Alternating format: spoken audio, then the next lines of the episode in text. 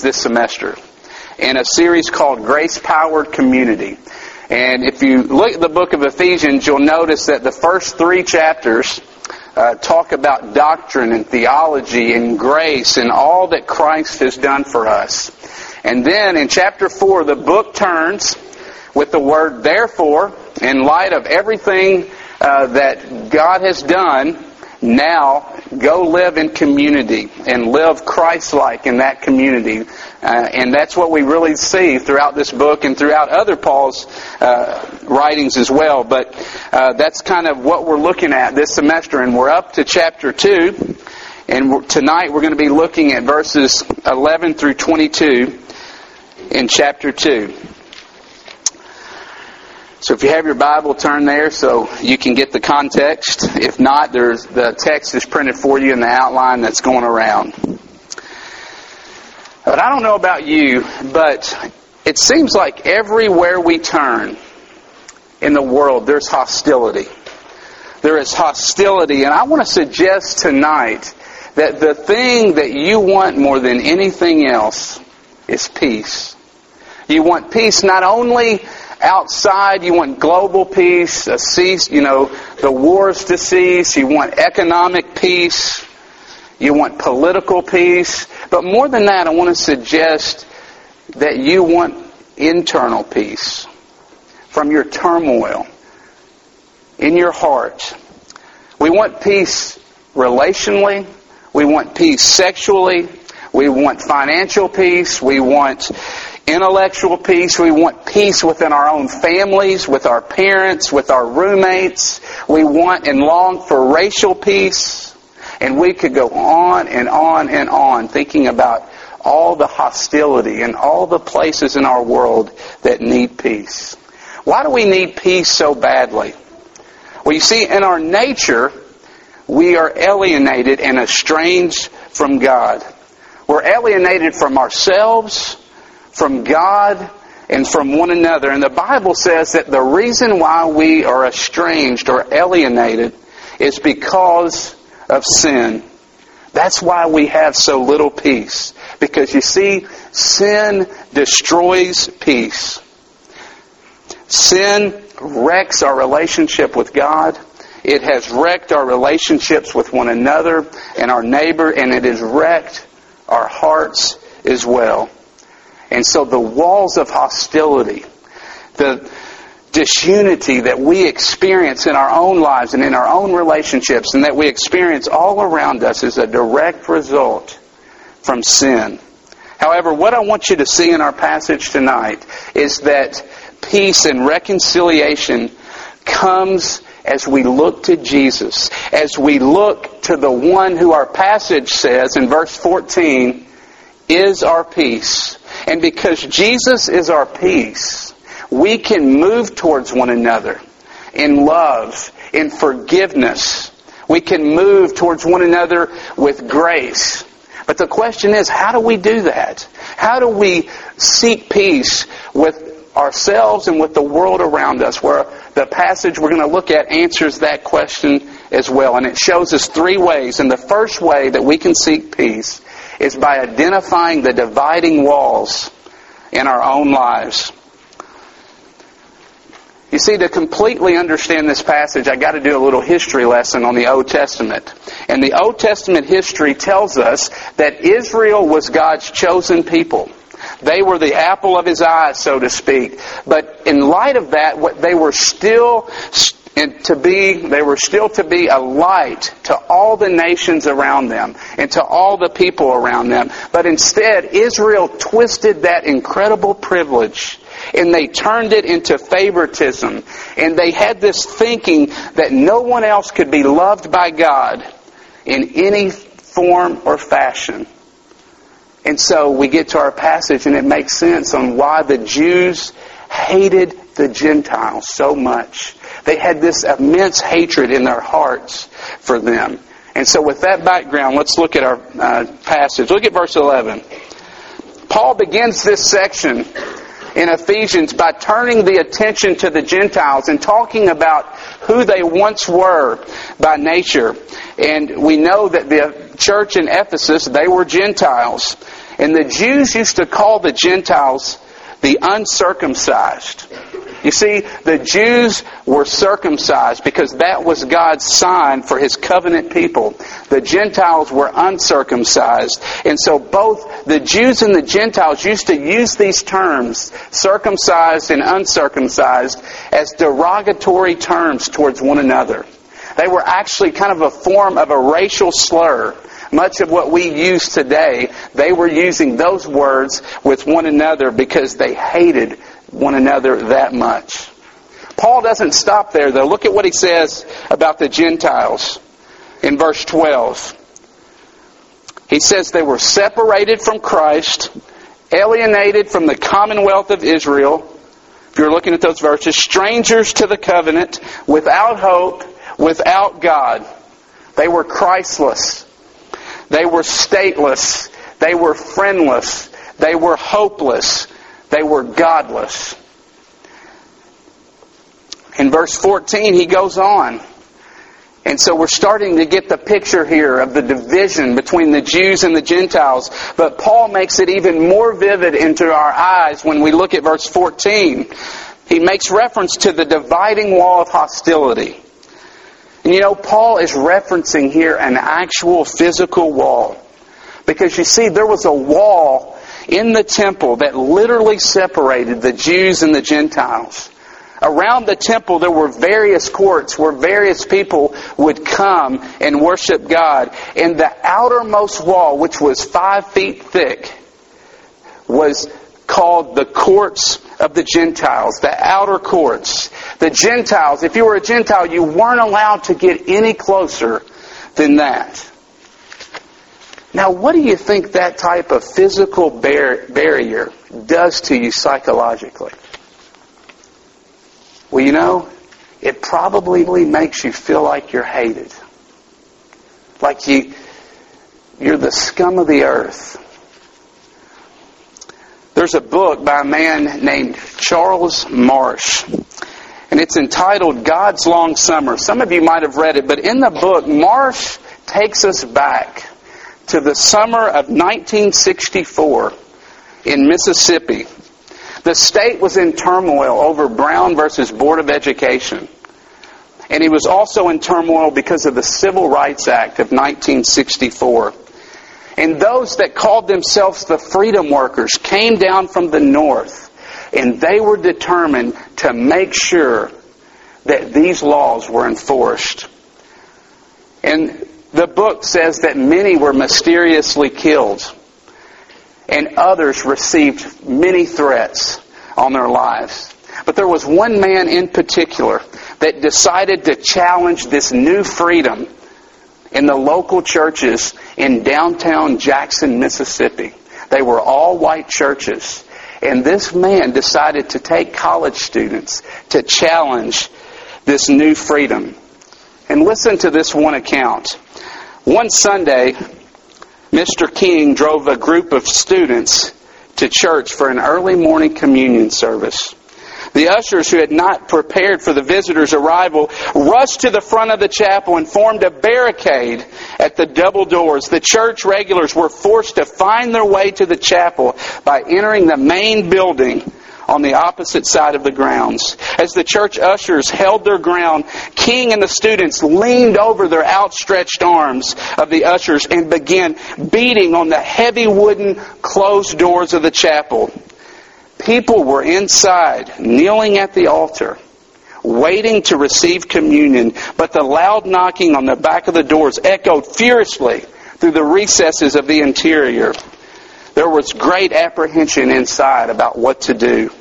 But in the end, many people remained in the pews instead of walking to the altar to take communion.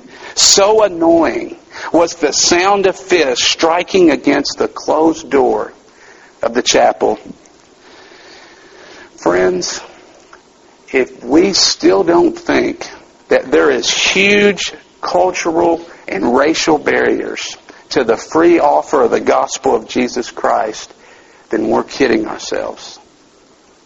Because you see, we can talk about the Jews and the Gentiles all day long. And we can talk about Mississippi 40 years ago all day long with a relatively clean conscience. But what about us? What about us? I've been reading a book called Unchristian. And this is what it looks like in case you're interested in picking up. You can pick it up at any bookstore. But it's a book by the Barna Group. They're a group of pollsters, Christian pollsters, uh, and they interviewed outsiders for three years, those that consider themselves outside the church, consider themselves non-Christians. And what they were trying to do is get those on the outside to get their perceptions of Christianity and the Christians that they knew. And their findings are very sobering. And regardless of whether you agree or not, agree with them or not, you have to listen because it's really sobering on their findings. Here's a summary of what they found. They categorized it in six headings. Those on the outside think Christians, which I would say is most of you in this room, as being hypocritical, judgmental, anti-homosexual, too political, over concerned with converting people, meaning just beating them over the head with Christianity, convert, convert, instead of genuinely loving them. And also, they considered Christians to be too sheltered, not in tune with the real world and what's really going on. Friends, if you claim to be a Christian and you're in this room tonight, those, in short, what that's saying is those on the outside, they think that you hate them. That's what they think. And here's what I want you to realize. And I want myself, I need to realize this as well. Is though we might not have a physical temple with walls around it, we have plenty of walls in our own lives that we put up that can be just as strong. Things that we put up and isolate those around us and keep them at arm's length. Let me ask you can a person of another race get a fair hearing in your Greek house? Do your political views, since it's political season, do they isolate people? Do they keep them at arm's length if they don't agree with you? Do they feel isolated? If you're a Christian, what about your language, your Christian lingo? Does it isolate people with the language you use and how you talk if people aren't a Christian or they're on the outside? Do they feel like they can't relate to you and you're putting up this barrier? And some of you, it might be you used language that is too theological and you use it to impress them, but yet it isolates those around you. Do you have cliques? Are you clicky? So that you always are pushing other people out that are trying to get into your group? Those are just a few questions that you can ask to see what your walls are. There are many others because we, each one of us has all kinds of walls and things that we're doing and building around us to keep people out. So not only if Jesus is our peace and we're to move towards other people in love, the first thing we have to do is identify the dividing walls in our own lives. And we need to deal with those and repent of those. The second thing we need to do is we need to trust in the one who brought reconciliation. If you're following along on your outline, it's on the back of the scripture page. You see, what we've been saying is that sin has wrecked and brought hostility inside our hearts. It's brought hostility between God and ourselves, but it's also brought hostility between uh, our neighbor uh, and ourselves. And we desperately need peace. And that's exactly what God does for us. Look at verses 14 through 17. Tim Keller, uh, he's a pastor in New York City. He makes a very interesting point about these verses. And he notices that the word hostility is used twice. It's used in verse 14 and in verse 16. But But it's used and it says that on the cross, God killed or destroyed the hostility in verse 16. How can that be? How can it be? Because, you see, on the cross, Jesus was the only person that was killed. So, how do we make sense of that statement? Well, there is a profound theological statement in that verse. On the cross, friends, Jesus became the hostility. On the cross, you see, God didn't make him hostile, but God, He made him the hostility itself. We see this, uh, this same idea in other parts of Scripture. 2 Corinthians 5.21 says, God made him, referring to Jesus, who knew no sin, to become sin for us, so that we might become the righteousness of God. Notice that God doesn't make him sinful, but God makes him the sin itself. And what that means, friends, is that God treated Jesus legally as if he had done all the things that we have been doing to one another for years.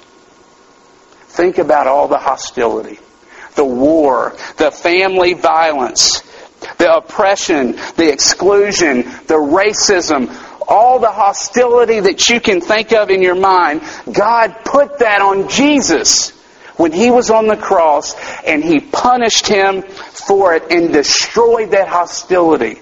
He slew the hostility between God and us once and for all. Friends, this is the key to the Christian life. It's what it means to be a Christian. To embrace Jesus by faith is to have your record of hostility put on Him and have it punished. And in return, you get Jesus and His perfect record of peace. You see, Jesus is not just the source of our peace. Look at verse 14. He is our peace. Here's what I want you to get.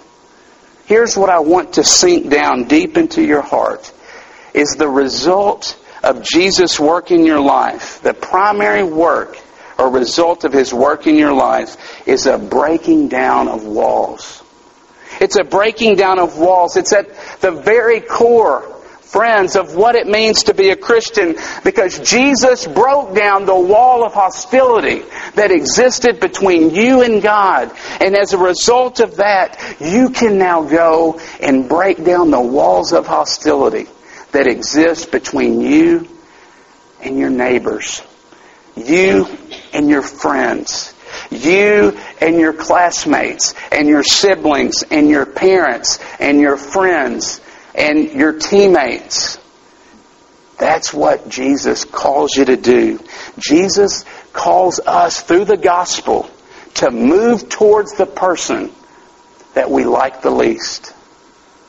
It calls us, let me say it a little stronger, to move towards the person that you hate, that you can't stand being around. That's what the gospel does. There's no cultural conditions. There's no skin color. There's no economic situation that bars access to the gospel. But through Christ and through the gospel, we're united to Him, every one of us, and we are part of one body. Let me say it this way, a little more strongly, if I may. If you are not making progress, and you know, we all are constantly breaking down walls in our lives. But if you don't see any progression in those walls coming down, then I would bear to say that you don't really understand the gospel. That you don't really understand what Jesus has done. You see, unity among friends unity on this campus, unity among races, unity in churches, unity in families. It's not just some dreamed up idea of Christianity, just like, oh yes, that is, that would be the best thing, and it's just wishful thinking. No, it's a fact of the cross. It's a fact. And where it's not there, where there is not peace and a breaking down of walls, I would say that the cross is not there. Jesus is not there. I know that's bold, but I think it's biblical based on what we've seen here tonight. So what does that say about where we are today? What does that say as we have just finished one of the most hostile centuries in all of human history? You think about that.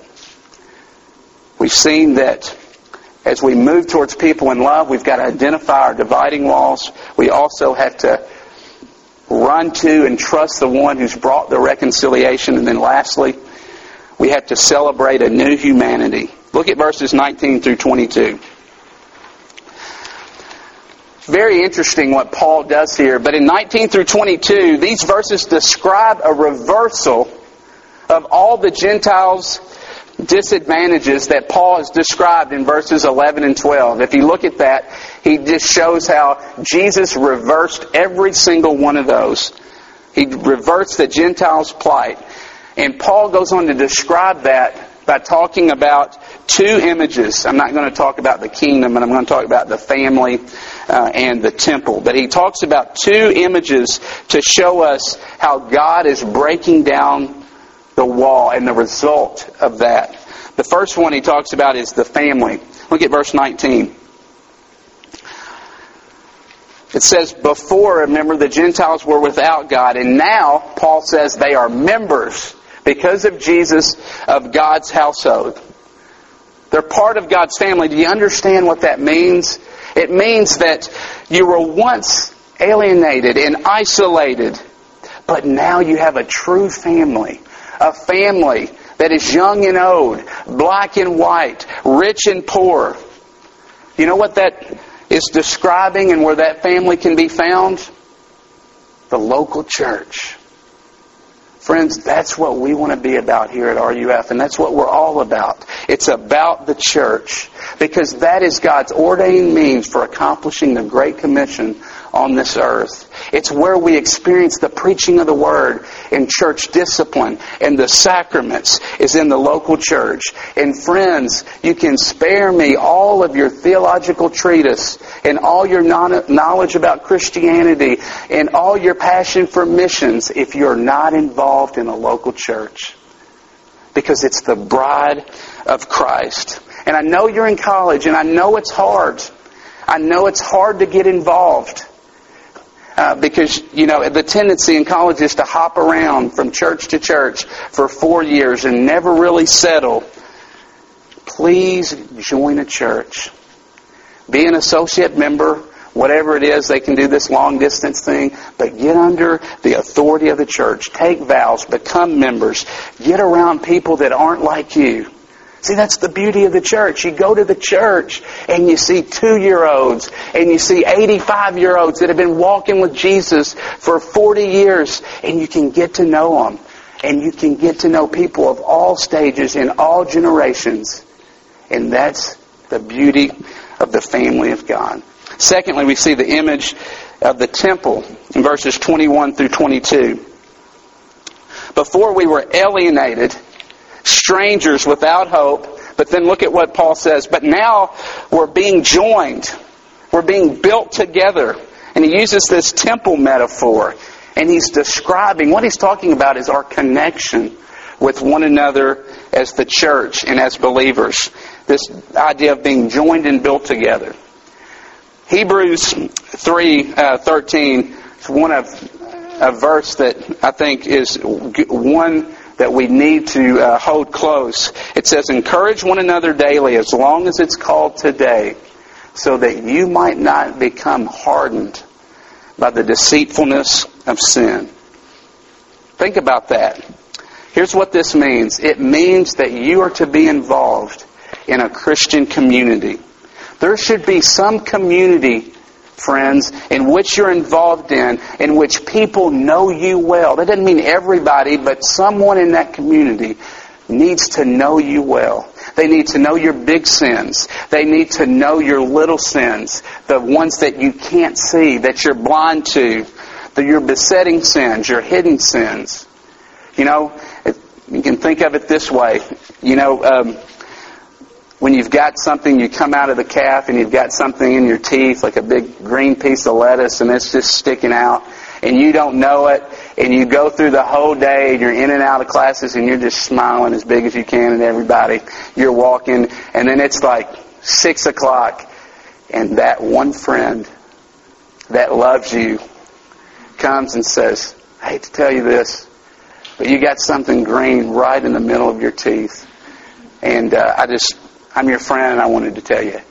That's who you need in the Christian community. You need someone who loves you enough to point it out when you've got food in your teeth. Or shall we say, when you've got sin in your life. When you've got things that no one else really sees. Or no one else really wants to confront you on. Get someone that loves you enough to help you grow and see the things that you don't see? Are you involved in a Christian community where that is happening? If not, you need to find it as soon as possible because that is life for you. That is life, and that is what it means to live the Christian life, to be in community like that with other people. John Perkins, in the book Let Justice Roll Down, Let Justice Roll Down, uh, he talks, he, he, John Perkins actually fought in the late 60s and early 70s uh, in Mississippi for justice. His brother actually died in his arms because he was shot and beaten by white deputy marshals. He goes on, and it all came to a head in 1970 when John Perkins and others went through an unbelievable night of beatings and torture at the hands of white law officers in Mississippi. But through it all, Perkins returned hatred with love. He returned evil with good. And then at the end of the book, we see this scene, and Perkins is in the hospital. He's been brutally beaten again, and he's starting to grow weary. And he starts to think about all his pain and all the struggles in his life. And then bitterness and hatred start to creep in. And he starts to think about all the injustice that's been done to him. But just at that moment, the peace that he so desperately needed to look at came and showed up. Listen to what he writes. Oh, I know man is bad, is depraved. There's something built into him that makes him want to be superior. If the black man had the advantage, he'd be just as bad, Perkins says. So I can't hate the white man. The problem is spiritual. Black or white, we all need to be born again. This is an African American man that has been brutally beaten many times. And listen to what he says. The problem is spiritual. We all need to be born again. It's a profound mystery. Jesus' concept of love overpowering hate I may not see its victory in this lifetime, but I know it's true. I know it's true because it happened to me on that bed full of bruises and full of stitches. God made it true in me. He washed my hatred and replaced it with a love for the white man in rural Mississippi. I felt strong again, Perkins said, stronger than ever. What doesn't destroy me makes me stronger. You see, the desire, the desire for revenge, the desire for division and for hostility melted away as Perkins looked to Jesus. As he looked to the one who had established peace by reconciling us with himself and, was, and with one another.